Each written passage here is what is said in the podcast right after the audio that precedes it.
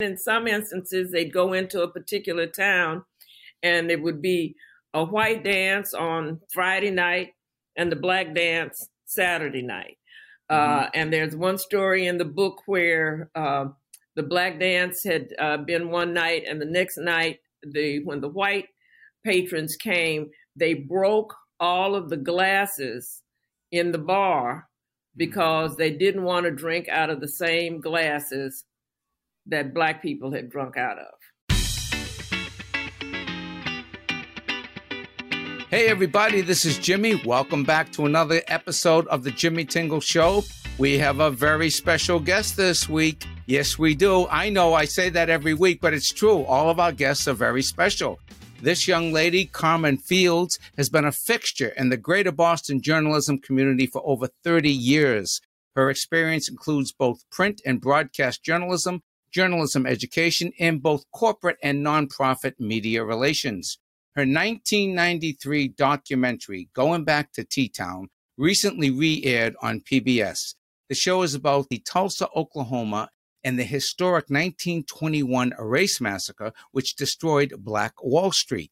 Her new book is going back to T Town about her father, Ernie Fields' journey as a jazz man in the 1920s across the entire country, including the Deep South, and it is just being released and is coming up to a bookstore near you. And we'll get to that in the show notes and during our conversation. Please welcome to the show my buddy, the one and only Carmen Fields. Hello, Carmen. How are you? Hey there, Jimmy. I am great, and I'm so honored to be in your company for this special conversation.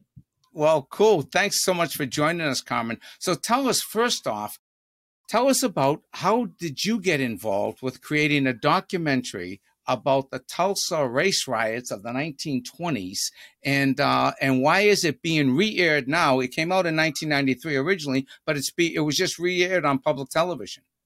Uh, it was a part of the series called uh, The American Experience, uh, which is a very popular uh, PBS series. When it was initially commissioned, uh, the executive producer wanted a look at the interior of segregation, but she didn't want to go to the deep south or Atlanta or the place in Mississippi, the places you always think of when you think of uh, segregation or rigid segregation. And um, Tulsa, Oklahoma became the typical place to look at. Well, uh, I was assigned and given a, a, fabulous crew that included Sam Pollard, who's a very um, uh, well uh, respected uh, documentarian, and his partner Joyce Vaughn, and we started researching. Well, the interior segregation is one thing, but in Tulsa, you couldn't look at it without taking into account that in 1921, the black side of town was literally destroyed by uh, racist marauders uh, across that. And little did we know that very little had been done to tell of that time and that tragedy. So we uh, we put the program together. It aired in 1993, and uh, in 2021, which marked the 100th anniversary of the massacre, PBS, uh, in their wisdom, decided to re air the documentary because across the nation there was all of this interest in Tulsa, Oklahoma. I mean, CBS and ABC and New York Times mm-hmm. and Wall Street Journal. Uh, what happened in Tulsa, 1921? Well, I was uh, delighted to know that they were re airing it this year uh, because May 31st is when the massacre occurred. And so, all during the week of May 31st, uh, they saw fit to air it on different platforms again, and I'm I'm deeply deeply honored. And it uh, the race massacre was told in the words of people who had actually experienced it, and also the interior of segregation was expressed by those who had lived it after the massacre and when Tulsa, the black side of town, Greenwood district, was rebuilt. So it was an all encompassing uh, look at how we lived, the way we were. Mm-hmm. So, your relationship with Tulsa is that you grew up there. Is that correct? That is correct. That's where I was born and raised, uh, and was a product of the segregation of the day. I graduate of Ralph J. Bunche Elementary School, Marian Anderson Junior High School, and Booker T. Washington High School in Tulsa, Oklahoma. Okay, and all those schools were segregated at the time. That's correct. That and that Is was in the '60s, the '50s. That's how you how you knew. Yes, that's the the '50s and '60s. Yes. Mm-hmm. And so it's it's it's quite a statement that you made a film in the early 1990s that has the staying power to be released 30 years later. Mm-hmm. Uh, it certainly wasn't on everybody's radar until mm-hmm. recently, correct? Uh, until very recently, and I'd like to say, in part, thanks to the 1993 film, uh, the city fathers began re-examining what had happened uh, there had been gossip that there were mass graves uh, of uh, black bodies in a cemetery, and the mayor uh, decided to have a team of archaeologists search the uh, the uh, burial ground, and they have found some remains. And as we speak, DNA processing is is underway. Uh, there has been a movement. There are still about three or four survivors who are in their 100th. Uh, one is 100 and I just celebrated her 109th birthday. Another gentleman is uh, 107. And there's a movement for some reparations for them as survivors and also for the community as a whole. What what form that will take is still under discussion. Are we talking about scholarships? Are we talking about home mm-hmm. loans or, or how? Uh, because the the word reparations is a very loaded uh, word uh, nowadays. Uh, right. but that documentary started the ball to ro- rolling on wanting to know more, learn more, and uh, and teach that's really a fascinating story, Carmen. Tell me, growing up in, in Tulsa, Oklahoma, as a kid or as a teenager, did you hear anything about this uh, this riot, this massacre in 1921? Was that something that was of folklore, or did you know anybody there? It, it was. It was almost like a uh, a myth.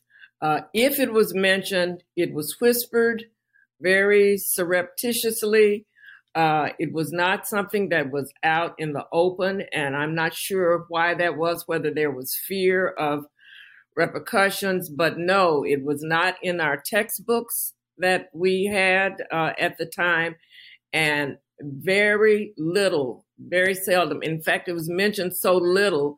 I, you know, it wasn't a part of my consciousness until we began to work on the documentary. And thankfully, uh, my parents who who are had been in Oklahoma for a long time, they weren't a part of the 1921 events, but when we wanted to talk to people that could help us understand what happened, uh, went to my mother and father's friends, uh, uh, our church members. Uh, we pulled together photographs. Uh, we, there was a big outreach to the Black community at large to help us tell the story. And it was anchored in, in large part by John Hope Franklin, the distinguished historian who grew up in Tulsa and whose father was a lawyer and had encouraged and guided uh, the victims to rebuild uh, uh, Tulsa, Black Tulsa, the Greenwood District, and he was able to give a voice and a context uh, that was very valuable to the documentary.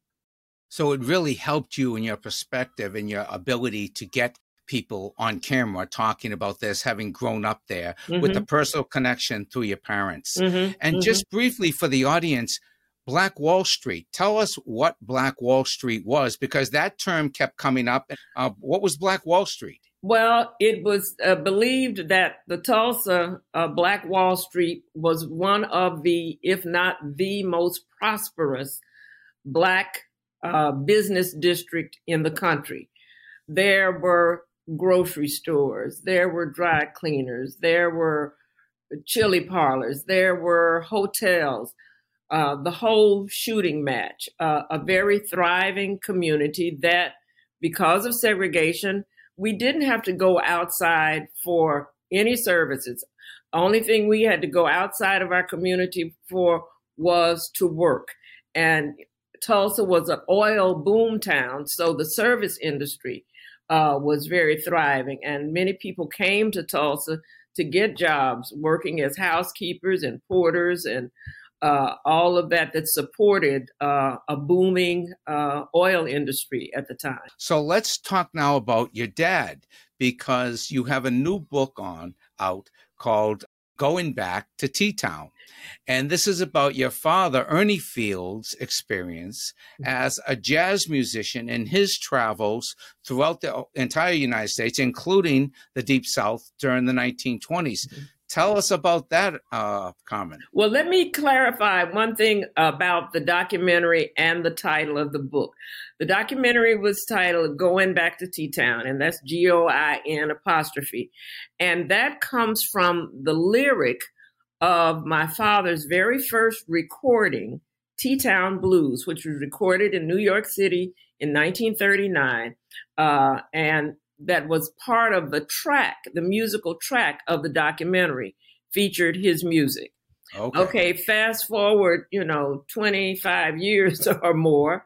And um, I liked that title for a different reason because although his travels took him all over the country, and I mean, I documented Portland, Oregon, Seattle, Washington, up into Canada, uh, Mississippi, uh, Tennessee, he always returned to T Town or Tulsa, Oklahoma, where uh, he was married to my mother for 67 years before he passed, uh, uh, educated his family, his children, and uh, so that represents the full circle of him going back to T Town always. Uh, and I just uh, was fascinated by the stories he used to tell mm-hmm. and um, took an opportunity, particularly during the pandemic. I had started on the book long before the pandemic, and when my father was still alive, getting him to retell the stories, uh, taught him how to use a tape recorder so that when I wasn't visiting, he could, if he had memories that came, he could mm-hmm. record them down and I could transcribe them uh, later.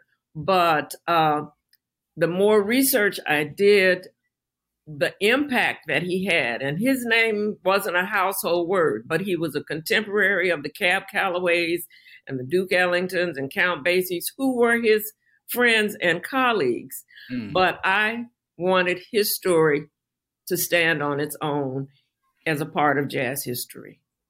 Wow. And so did he stop playing as a a young kid there in Tulsa and just got into it? I mean, he found his calling with jazz music? Well, believe it or not, he was trained at Tuskegee University, which was the uh, uh, Tuskegee Institute, it was called at that time, which was the bastion of trade training for the Black community. That was uh, Booker T. Washington's uh, uh, mainstay. Uh, so he had gone to Tuskegee and trained as an electrician, came back uh, uh, to Tulsa. He was raised in a different community, an all black community called Taft, Oklahoma. But when he finished Tuskegee, he settled in Tulsa because he had a job on Greenwood Avenue with an electric company. And he was out on a trouble call and heard some young men rehearsing, and he thought that sounded good. He had not been trained as a musician, although he'd been a part of the band while he was at Tuskegee. And uh, he started gigging with these young men. And long story short, since he was a little older and seemed to have a little more training, they asked him to be their leader. And since he was the leader, he named the orchestra after himself. And that's how the Ernie Fields Orchestra was born. Very smart businessman. the indeed. Ernie Fields Orchestra. I love that. yes, indeed. But uh, as you can imagine, traveling with 600, 16 or 17 African American musicians around the country in a mm-hmm. bus could be very dangerous and precarious at best because there were all these unspoken and spoken rules and regulations, and you never were quite sure when you were going to make a misstep. But uh, thankfully, by the grace of God, he maneuvered quite handily. Uh, and his organization, I learned in my research, um, was a real important training ground for uh, musicians. Um, I have in the back of the book of what I call a roll call. Uh, some 100 or more musicians who had come through his organization. Some went into obscurity, others gained fame uh, in their own right. Some uh, started their own musical organizations. But I wanted to give homage to the importance of the so called territory bands and what they represented for generations of musicians. Those who are students of jazz may recognize the name of Freddie Green, who is the guitarist and a longtime Count Basie mainstay. He had been in the Ernie Fields Orchestra. Leroy Cooper, a baritone saxophone player, uh, was a mainstay with the Ray Charles Orchestra, but he had been in the Ernie Fields organization. Many who were there for years decades, and some for as short as uh, one day. Uh, the great bassist Cecil McBee tells the story of uh, being invited to fill in uh, one day, and he was just out of high school in Tulsa, from Tulsa, Oklahoma, and he guesses he couldn't cut the mustard because he didn't get invited back to sit in anymore. But mm. those are the, the characters, known and unknown, who cycle through the Ernie Fields organization. And obviously, just going to Tuskegee uh, Institute and being formally trained and mm-hmm. educated, mm-hmm. I, I, assume gave him a huge advantage and an inside track on organizational skills and how to put together an orchestra and how to create more than just himself as a musician. Those, those are a lot of uh, important skills to have and that it sounds like that he was able to have influence way beyond his own musical input without a question and but a lot of it was on the job training too mm-hmm. uh, yeah. on uh, uh, how to uh, booking and strategies for con- negotiating contracts right. he was greatly influenced by a white country and western great by the name of bob wills who uh, gave him some tips on booking strategies, uh, mm-hmm. where the, to ask for a guarantee and a percentage of the gate, as yep. opposed to just a guarantee or just a percentage of the gate. So he learned he was like a sponge and learned yep. and applied that to keep his organization working. Did they perform for white audiences and black audiences, was yes. primarily black yes. audiences? How did that work? White and white and black audiences, and in some instances, they'd go into a particular town, and it would be a white dance on Friday night and the black dance Saturday night. Mm-hmm. Uh, and there's one story in the book where uh, the black dance had uh, been one night, and the next night, the when the white patrons came, they broke all of the glasses in the bar because they didn't want to drink out of the same glasses that black people had drunk out of. Oh man. I bet there's some heartbreaking stories in the book. Or are there some heartbreaking there stories are. like there, that? There in, are, the and there's uh, there's uh, great stories of overcoming uh, as mm-hmm. well. Mm-hmm. And I, you know, I stress my father was not a bitter man. He uh, right. did not begrudge anyone. He considered himself blessed by his experiences and that he was alive to tell the story. Uh, yeah. But yes, uh, when you think of it in today's terms, what they had to put up with, not knowing whether they could get something to eat, whether they could use the restroom facilities, uh, it it gives you pause for thought. The name of the book again, Carmen, is Going Back to T Town. You got a mm-hmm. you got one with you? I got one. You hold me. it up. Oh, there you go. Going back to T Town, the Ernie Fields Territory Big Band. That's awesome. That's awesome. Good looking guy there. Thank you. Thank you. I'm a when chip were, off of a real good block. Yeah, you are. When you were growing up, did you like my dad's out there, you know, making music all over the country? I mean, was that pretty cool? Youth is wasted on the young. I was more uh, than cool. I was more embarrassed that uh, oh, wow. you know it's like, oh, yeah. why can't he come home with a briefcase or yeah, uh, right. at five o'clock uh, like other people's dad? right, right. But now, of course, you have immense respect and admiration for what he did, without a question. And that's how most of us are with our parents too, no matter what they do. You know, later in life we really tend to appreciate them. So, where can people get this book? Is the book out now? The book is out now. It's available for orders at oupress.com, Amazon, or Barnes and Nobles. And I'm headed back to T Town uh, okay. uh, for uh, Juneteenth celebrations and some book signings uh, the mid, in mid June. Well, that's fabulous. Well, you can get the book, as you heard, folks. You, uh, it's all in the show notes. There are links to where you can get the book. You can order it online and you can get the documentary if you want to order the documentary from PBS. Mm-hmm. And it was the first documentary about the Tulsa uh, massacre, mm-hmm. and it really brought to light as a part of our history that nobody really knew about or discussed publicly until Carmen's documentary. So it's a really great contribution you made to the country, to American history, Carmen. So thank you for that. And what a great tribute to your dad to write a book about his trials and tribulations and his victories and all the success that he had and the, the way he was able to help other musicians is really fantastic. So, folks, you can get the book. It's all in the show notes. But if they want to know more about Ernie Fields, erniefields.org uh, is a website that was established by one of my dad's fans about okay. uh, 10 years ago. Uh, and uh, Ernie the Ernie Fields Legacy Book One is the um, Instagram uh, account where you can see all of the information oh for the last year or so uh, leading up to the book release. Uh, so uh, uh, join us on, on, at Instagram, Ernie Fields Legacy Book One.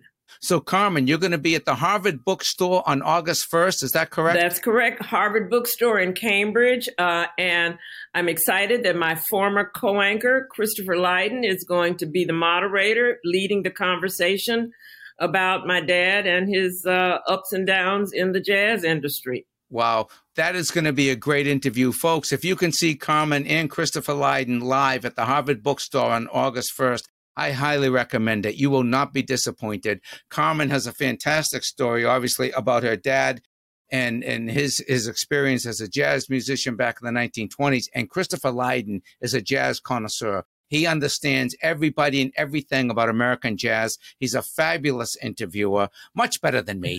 and you will thoroughly enjoy that evening. August 1st, Harvard Bookstore. Harvard Square, Cambridge, Massachusetts. Carmen, it's been a pleasure to have you today. I hope to see you on August 1st if I'm in town. I'd love to stop by and see you and Christopher in action. Well, Carmen, thank you so much for joining us today. Congratulations on the film and congratulations, of course, on the book. It's been an honor and a pleasure to talk to you again. It's great to catch up, too. Carmen Thank and I you. go way back. She's been to many of my shows. I've been on her shows when she was a television producer and host here in Boston. So it's great to catch up and great to have you on the Jimmy Tingle Show. Amen. Thank you. Thank you. Thank you. And thank you, everybody, for joining us. Please go to the show notes where you can get the PBS special. You can get Order Carmen's book, Going Back to T Town with Ernie Fields and his jazz story. And uh, it's all about America, ladies and gentlemen. Keep the faith, Carmen. Great to see you.